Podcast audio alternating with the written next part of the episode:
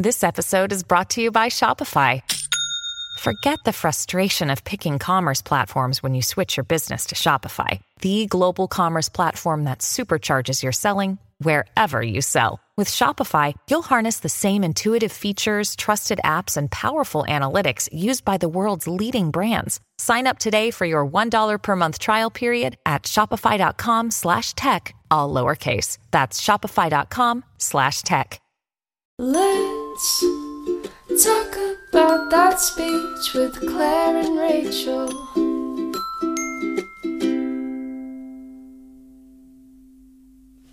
If you're struggling to lose weight, you've probably heard about weight loss medications like Wegovy or Zepbound, and you might be wondering if they're right for you.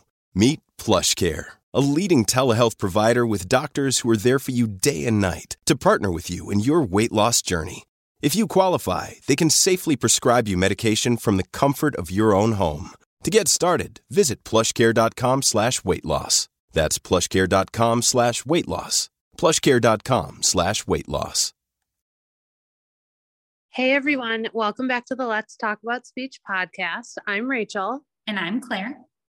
And we're back for another episode. Just a reminder that you can find all of our brand new resource guides on our Teachers Pay Teachers account. So if you need to check that out, go to our Instagram and you can find the link there. There we go.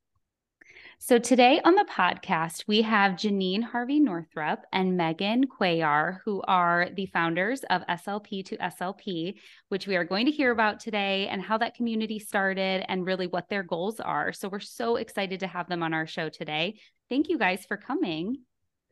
Thank you for having us. We're happy to be here. Absolutely. So if you guys just want to quickly tell us, um, you can go one by one because I know we have both of you on here, which we're so happy to have you both. Um, if you both just want to tell us a little bit about your background and a little bit about yourselves. Yeah, so I'll go first. Um, I started as an SLP interested in work on the medical side, and so um, as I trained, I was I was totally child and infant focused, did a thesis with infant vocalizations and was all um, ready to go. And then, as it happens with many, I suspect, I did a, a rotation in a medical setting and realized, oh, all of my life goals are changing and shifting and how brilliant but wow i need to realign with where i thought i was going in the career yeah. so i uh, jumped across the street to a level one trauma center in memphis tennessee and it was serving tri-state area and so it was also a teaching hospital for the university of tennessee and you can imagine there there we had an amazing uh, spectrum of opportunity for training and for provision of care. So i started in uh, inpatient rehab moved to uh, level one trauma neurotrauma trauma step down different medical icus and it was through that process that i developed questions about some of what we were able to do and some of what I thought we might be interested in doing as speech language pathologists in a medical setting in the future, particularly around dysphagia and difficulty mm-hmm. swallowing. Um, and so I ended up going back to train at the University of Tennessee again uh, for a PhD. And I got into neuro and, and understanding how the brain and different neural networks can lead to the skill sets that we're able to generate on a daily basis. And by extension, how do we leverage those neural resources mm-hmm. to go beyond what we've done therapeutically in the past to really um, capitalize on certain neuronal properties in the brain? So I got into the neuro side of things and moved into academia and was a professor and a researcher for a number of years mm-hmm. at different institutions, um, both private and public universities, most recently in the Cal State University system. And then uh, found an opportunity to transition again. And so now I'm in this space of partnering with different universities, doing some research and some teaching, also working clinically through telehealth and now um, found myself in an entrepreneurial space in another attempt to uh, answer or provide support in an area where there looks like there might be a gap. Awesome. SLPs are so cool. Like I know. every time we talk to, well, I guess I'm talking about myself too. I sound like I'm like a fangirl here, but truly, every time we talk to SLPs and getting to know different worlds and different backgrounds of different people who are all in speech pathology, Rachael and I are just like we um, always say, I can't believe we all have the same right. degree. Right. Right. Like I could do what you do, but like, could I? I don't know. I'm not even in that space. It's just so cool to hear about. I love it. Believe me, we think the same about pediatric SLP like, I, will never forget my first pediatric client was a little four-year-old who um, had a stutter, and I just remember being under the table with him and thinking, "This is not for me." See, and that's like our sweet spot. Like, I give was me a two year old all day, all day. all day. Yep. Um, so I'm I'm Jennine, and I my journey in speech language pathology began very early on. Um, I was raised. My mom is a rehab nurse, and so I thought I wanted to be a PT. And then uh, I had a volunteer experience in high school where I worked with a pediatric client who was born with no eyes and could not hear. And I thought, oh my gosh, this is incredible. This the work that you're doing is incredible. So at first I thought I wanted to be a pediatric SLP. And then I had a very dear friend in a very tragic accident who lost um, a whole part of his brain. And uh, we were planning his funeral. We did not think he was going to survive. And he was then pulled off of life support and he survived. And my mom brought him, he was a good friend. My mom brought him into her rehab hospital. And I heard him say his first words. And I, that was it that was it. I knew exactly what I was supposed to do. That was my calling. Um, and so I, I really knew, you know, in my journey through my master's program, uh, that I wanted to do research. I wanted to look at w- clinical research. What are we doing? What is the evidence behind it? What can we do more of, do better? Uh, and so I started out really in my senior year of my undergrad being really interested, curious, very similar to Megan. I had all these questions that I wanted to answer going into graduate school. And as, as we just discussed, you know, learning the breadth of our field, which is tremendous. Uh, and then and immediately went on to my PhD because I knew that there were so many questions that I wanted to be able to explore and investigate. And so I then uh, went to the University of Tennessee, Knoxville, which is where Megan and I met, um, it, to examine uh, cognition and language and the brain and aging. And so uh, Megan and I are kind of two sides to the same coin. Uh, so she studies what happens in the brain and I study the behaviors that happen because of it and we uh we kind of flip and we're the perfect match for each other Yeah. uh, in that sense. And so everything that I've done has been driven by that clinical piece. Uh, and my experience is more in the skilled nursing facilities. I have some acute care um, experience, but it's really more intensive rehab uh, and skilled nursing, ex- uh, skilled nursing facility experience as well. And then I graduated and, of course, um, went to a university. I'm at a public university now and have been for years. I love it. I love being able to do clinical research, engaging the community, engaging uh, other SLPs, think asking what are the questions that they have? What are what are we doing on the evidence-based side and the research side to examine those questions and explore that? What types of resources do we have for it? Um, and and being able to teach our, our up and coming graduate students as well. Um, it's really refreshing and invigorating every single time I run a protocol or we run a protocol together uh, and then gain gain all of that feedback. So it's really this uh, tremendous experience to get to uh, and privilege to get to explore the questions uh, that we have clinically and share that information uh, with others. So it's it's a great it's a great uh, a great job. I love that. I feel like I can feel your passion like radiating through this conversation, which is amazing. Um, so I guess shifting the focus from to SLP to SLP, how did you guys get started? Like, how did the idea get rolling? Like, what are your goals for the program? What is it? Yeah, so um, I'll start, and Jennine, you you and I go back and forth pretty well together. But the idea evolved over time. So what began as an effort to we both do clinical work, and we both do the work that we do supports clinicians, and we hope that clinicians are able to access that work. And the first thing we realized was that SLPs were not either didn't have access or there weren't means to go to these articles and find protocols that we had published with some of the work that we had done. And that became really frustrating because we thought what are we doing? Why why are we doing this? I don't need other people to hear me in my my specific area you know and in the academic side i want this to reach people. So we began to explore uh, publishing open access and there became some tension between where the funds coming from you know just like other um, educational and healthcare institutions funding can be problematic it can be scarce and we could not really find funds to publish open access so that anybody could you know google the article and find the clinical protocol that we were trying to develop or refine.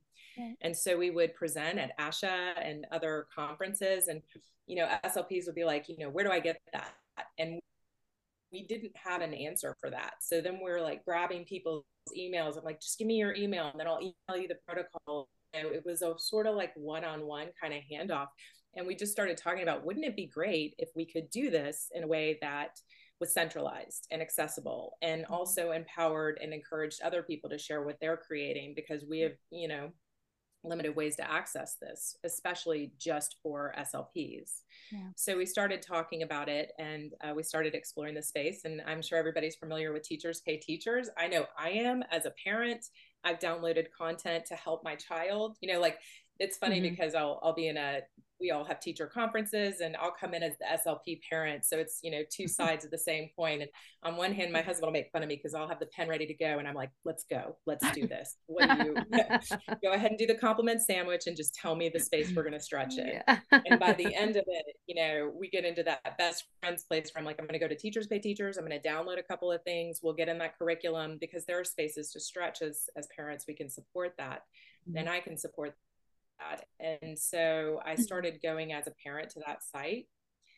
And then I began um, thinking about at the same time, what about speech language pathology? Started searching some resources there. There are over 1,500 resources that are up in speech language pathology. Amazing content, guides to practice, um, guides to prepping for the praxis exam, forms, um, even recommendation letter formats, and I mean, brochures, things that I wouldn't even consider as resources in addition to treatment and assessment resources. And so I started talking with Jennine about how do we how do we create something for ourselves you know where we're not sifting through we're not searching and we can all go there and be together and support each other in a number of ways and so uh, that's where the idea began um, Jennine, you have anything to add there? I think you really captured it, you know, and it and it, and as re, as clinical researchers, we love exploring and creating just like we described, but to create evidence base, to establish evidence base for a program, it mm-hmm. takes about 18 to 20 years. And we don't have 18 to 20 years. we need something right now, right? Yeah. And so mm-hmm. and so then it kind of became this conversation of not just how do we share what we're doing, but how do we facilitate others getting to share what they're doing? Yeah. And such tremendous work that is evidence based. Look, they, you know, pulling in these different amazing resources, looking at what's a practice guide and a practice option and giving those examples. You know, we don't um, necessarily, we're not, we're not able to do that via other opportunities right now. But if we had a space as a community where we could come together and say, oh, look at this material that I created for this specific program, well, now that's very different. And, and we're all speaking that SLP language that makes that makes sense to us. We get it, right? And so it really allowed us to create a space, hopefully, where SLPs can come and have those discussions and feel welcome. And that's the idea. Well, it's genius. And it gets me so excited because I mean, we've Rachael and I both use teachers pay teachers on the daily mm-hmm. and have been since grad school. Like that's how I feel like we have created our um or centralized around our treatment, right? Is oh, go to teachers pay teachers. They probably have something, but it really is teacher focused and it's grade specific, which, you know, school SLPs have to have to have that piece of it too. But I think it's incredible. And I can't believe we haven't, we don't have that space for just SLPs to come with just that goal of speech pathology and speech treatment. Um, I just, I think it's so cool. It's absolute, absolutely an amazing idea. And I feel like it really helps out. Like, right, I'm in education and private practice with pediatrics. Like, I do feel like the um pool of resources on teachers pay teachers is much wider for me than mm-hmm. it is like the SLP that's in acute or rehab or sniff or whatever it is. Um I feel like those resources are way smaller so this is like the perfect tool to kind yeah. of bring all of that together. Yeah. Yeah, I love that. Um so can you guys talk to us about the fact that SLPs are becoming these content creators because I think it's incredible how much especially i feel like anyway in the last few years it may even be longer than that but um we've really developed as a field in terms of creating our own content and creating content for purchase. Um so can you talk to us a little bit about that? Yeah absolutely. We first of all let me start off by saying i would venture to say that slps have always been content creators. good point. We we just didn't give ourselves the credit for being the content creators, True. right? Because mm. everything we do is modified for every client. No client's the same with with the same strengths and challenges and needs and what's functional. All of those elements are different and unique to every single client. So we cater each and tailor each intervention to them. So we're we've always been content creators.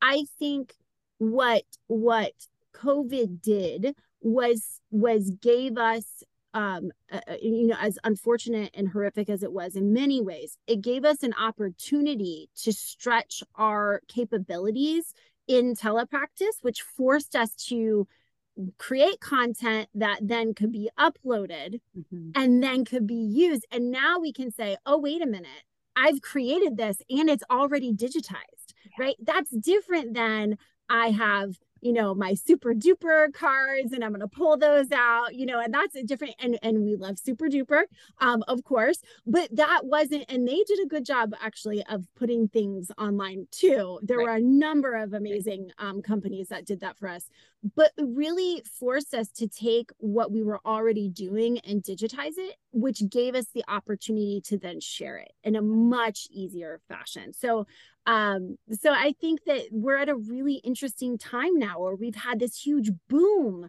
of telepractice and skill, stretching our technology knowledge, which we didn't all have in the same way, um, becoming educators for technology in a mm-hmm. very different way. You know, Zoom is different than an AAC device, and having an AAC device on Zoom interact is all different, right? And so that was a whole, we became little IT people too.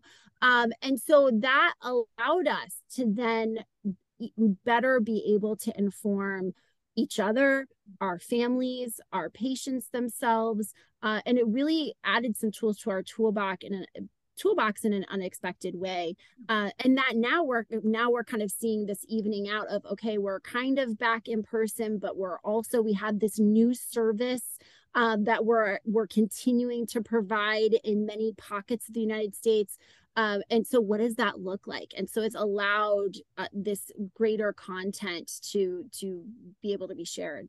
Yeah.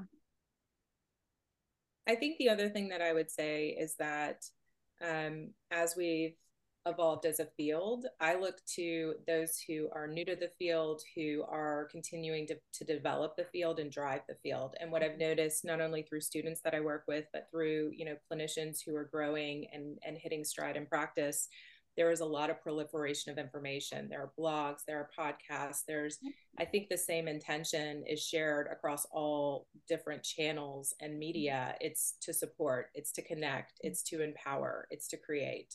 Yeah. And I think it's just a natural evolution in our field that we wanted to be a part of. Yeah. I love that. For sure. So I feel like I've heard every single person on this like conversation say how big our field is, right? There's always like new and emerging areas um of focus of study. So how are you really ensuring that that is going to be like equally represented across SLP to SLP? Mm-hmm. Yeah. So I think right now we're interested in anyone everything. If somebody has content listed with teachers pay teachers or has content on their site or, you know, in their store, there are different stores that people are hosting, I know um, digitally as well. We would love to just make sure everybody's tribes are represented, so to mm-hmm. speak. and you know for us we can we can support in our areas but as we've spoken to before we're not specialized in working with pediatrics we're not specialized in the school setting and frankly i think that they're some of the most creative brilliant resilient innovative therapists out there. And so really hoping to span the gamut in terms of lifespan and specialty um, the other side is, in addition to the big nine, which, you know, the big nine areas that we all test in and we all work within, and to speak to the newer emerging areas, you know, trauma informed work is really important. And I think that it's a space that I'm doing some study in and some work in, and I know others are as well. If we think about the experience of a communication difficulty, having a child with communication difficulties, having a spouse or a parent with a progressive degenerative disease or a sudden change in their function um, from a communication or swallowing perspective, that is a traumatic experience in and of itself in a number of ways. I'm not saying the entire process is traumatic, but certainly we pivot, we respond, we navigate these these systems that are not necessarily set up with the best resources all the time. I mean, this is mm-hmm. education and healthcare. We're all trying to figure out how to support and how to wrap around and in doing so, I see this for, within the trauma informed domain as how do we support SLPs? Because they're on all day, every day. They pour themselves into the people that they're clinically serving and working with. And we need to make sure that they are taken care of and they are supported. And I think that trauma informed approach can actually be really helpful for establishing, you know, emotional, psychosocial, physical safety and well being as we continue to work for those that we serve clinically and also those that are navigating this space as our students, as mm-hmm. our clients, as our patients, the families and caregivers of those individuals, all of us working grounded in a space of establishing that zone of safety and wellness as central to the work that we do together and the relationships that we build, I think can be really impactful and inform- ugh, informative yeah i also um, you know we have people in areas that are specialists that are still continuing to evolve so feeding breastfeeding support um, areas of transgender you know voice affirming work areas with cultural humility cultural competence uh, competence excuse me. So there are a number of emerging areas that we need to be sure have adequate space have voice have touch points and resources that can support clinicians, not just mm. how do you remediate X, how do you assess Y, right. how do we do this within the scope of a trauma informed approach, how do we do this in a culturally responsive way that helps the individual feel safe and seen. Right. Right. And that's really that call to action piece, right? Is making sure that we are representing and supporting all SLPs, right? Mm-hmm. Yeah. Yeah, absolutely. Yeah and we design we very purposefully and we will invite of course everyone to join slp to slp mm-hmm. because we want feedback um, we you know we've made a number of pretty immediate quick changes of things because you can search um, key terms. You can search if you're looking for adolescents, adults, you can search um, any of the big nine plus any of those areas that were just described. Uh, mm-hmm. There, there are key terms and they are searchable. And we did that on purpose mm-hmm. because we want people to easily be able to capture I'm looking for something for adolescents and gender affirming care, or I'm looking for trauma informed care for pediatrics, right? We, we want people to be able to um, uh, cross key cross those key terms in in terms of what their uh, materials what groups their materials might serve because that's that's the key you know i don't want to just put it in the the Google search term, I want to be able to actually look for it specifically because it is specific. Uh, mm-hmm. Uh, and some of our initial uh, feedback gave us some of that information, which was such good feedback for us to say, oh, we're missing these pieces. And so only through the SLPs informing us, we can make those those updates. Yeah, absolutely. So tell us a little bit about where people can find you, when people can find you, what's your all's timeline? So we're so that our listeners know we're in April of 2023. So if you guys are going to drop any dates, just I guess make sure we know, just in case people are listening after the fact. But um, yeah, what's how can people find you? How can people start using this resource? Great. So we have a number of different uh, resources that are part of our SLP to SLP community. Mm-hmm. So first, we want to invite everyone to just join SLP to SLP.com and to follow our socials. And that, of course, is all free to begin communicating and contributing to the community. Our socials are Facebook SLP to SLP. Our Facebook group is SLP to SLP community. Uh, we're on Instagram at we are SLP to SLP and TikTok at We Are SLP to SLP. Uh, and we invite everyone to join and to post content. Uh, and as we all know, we're, there's no content too great or too small. we all can use it all. um, and to and if you have things posted in other places, we invite you to, of course, cross post as well. Um, as you mentioned earlier, you know it's it's so wonderful that there are slp um, materials on teachers pay teachers so teachers do have access to it because that's really fantastic and parents um, and so this is an opportunity to share it with slp specific groups to get feedback and to engage in different ways. So we do invite just because we've posted one place, you can post here as well. Uh, it's all about really sharing that resource and and trying to support one another. Yeah, absolutely. I'm proud of you guys for doing TikTok. Rachael and I have. I was just gonna say that. yet. Listen, we've made like four reels total in our like social media life, Hard. and the I mean, you put in work. It is really not easy. it is not. I actually was just um my brother-in-law is better at this than I am. And he was sitting there with the camera and he's like, What about this corner? So I found myself for one of the videos. I'm in the entryway and I'm on this couch in the entryway, which is totally not set up to be gathering. And then he's like, you know, put this, put this, hang this picture here. So I'm like holding up this picture, and he's like taking the shot. And the whole time I, I oscillated between like, I feel so glamorous, and also, what am I doing? right. What's the weird feeling. Yeah. I, you guys media. are brave. Yep. You are brave. So shout out to you for that. I love that. Well, anything else that you guys want to leave our listeners with we we so appreciate all of your knowledge and especially your initiative to bring this resource forth for slps i think it's going to be so important for everyone moving forward in our field I think the thing that I would ask is um, we've had a lot of members join, which mm-hmm. is amazing, mm-hmm. but we also want to showcase the brilliance of our colleagues. And yeah. so I think that's the biggest space for us, growth wise. The phase mm-hmm. that we're in is, is looking at what you have and what you're willing to put out there. And mm-hmm. and we sure would love it if if you consider doing it in our space as well as we continue to to build this community together.